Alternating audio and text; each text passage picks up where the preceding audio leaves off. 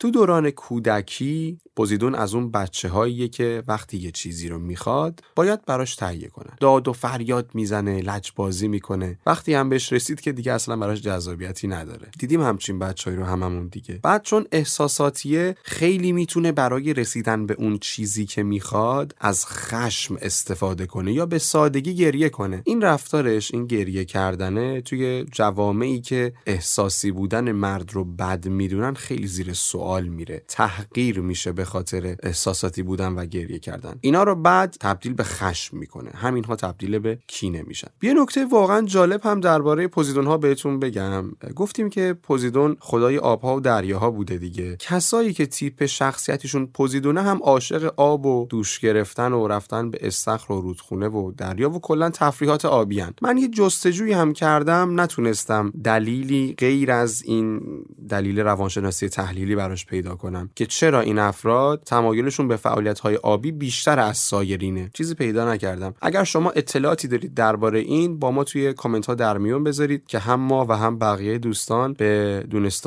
اضافه بشه ممنون هم میشیم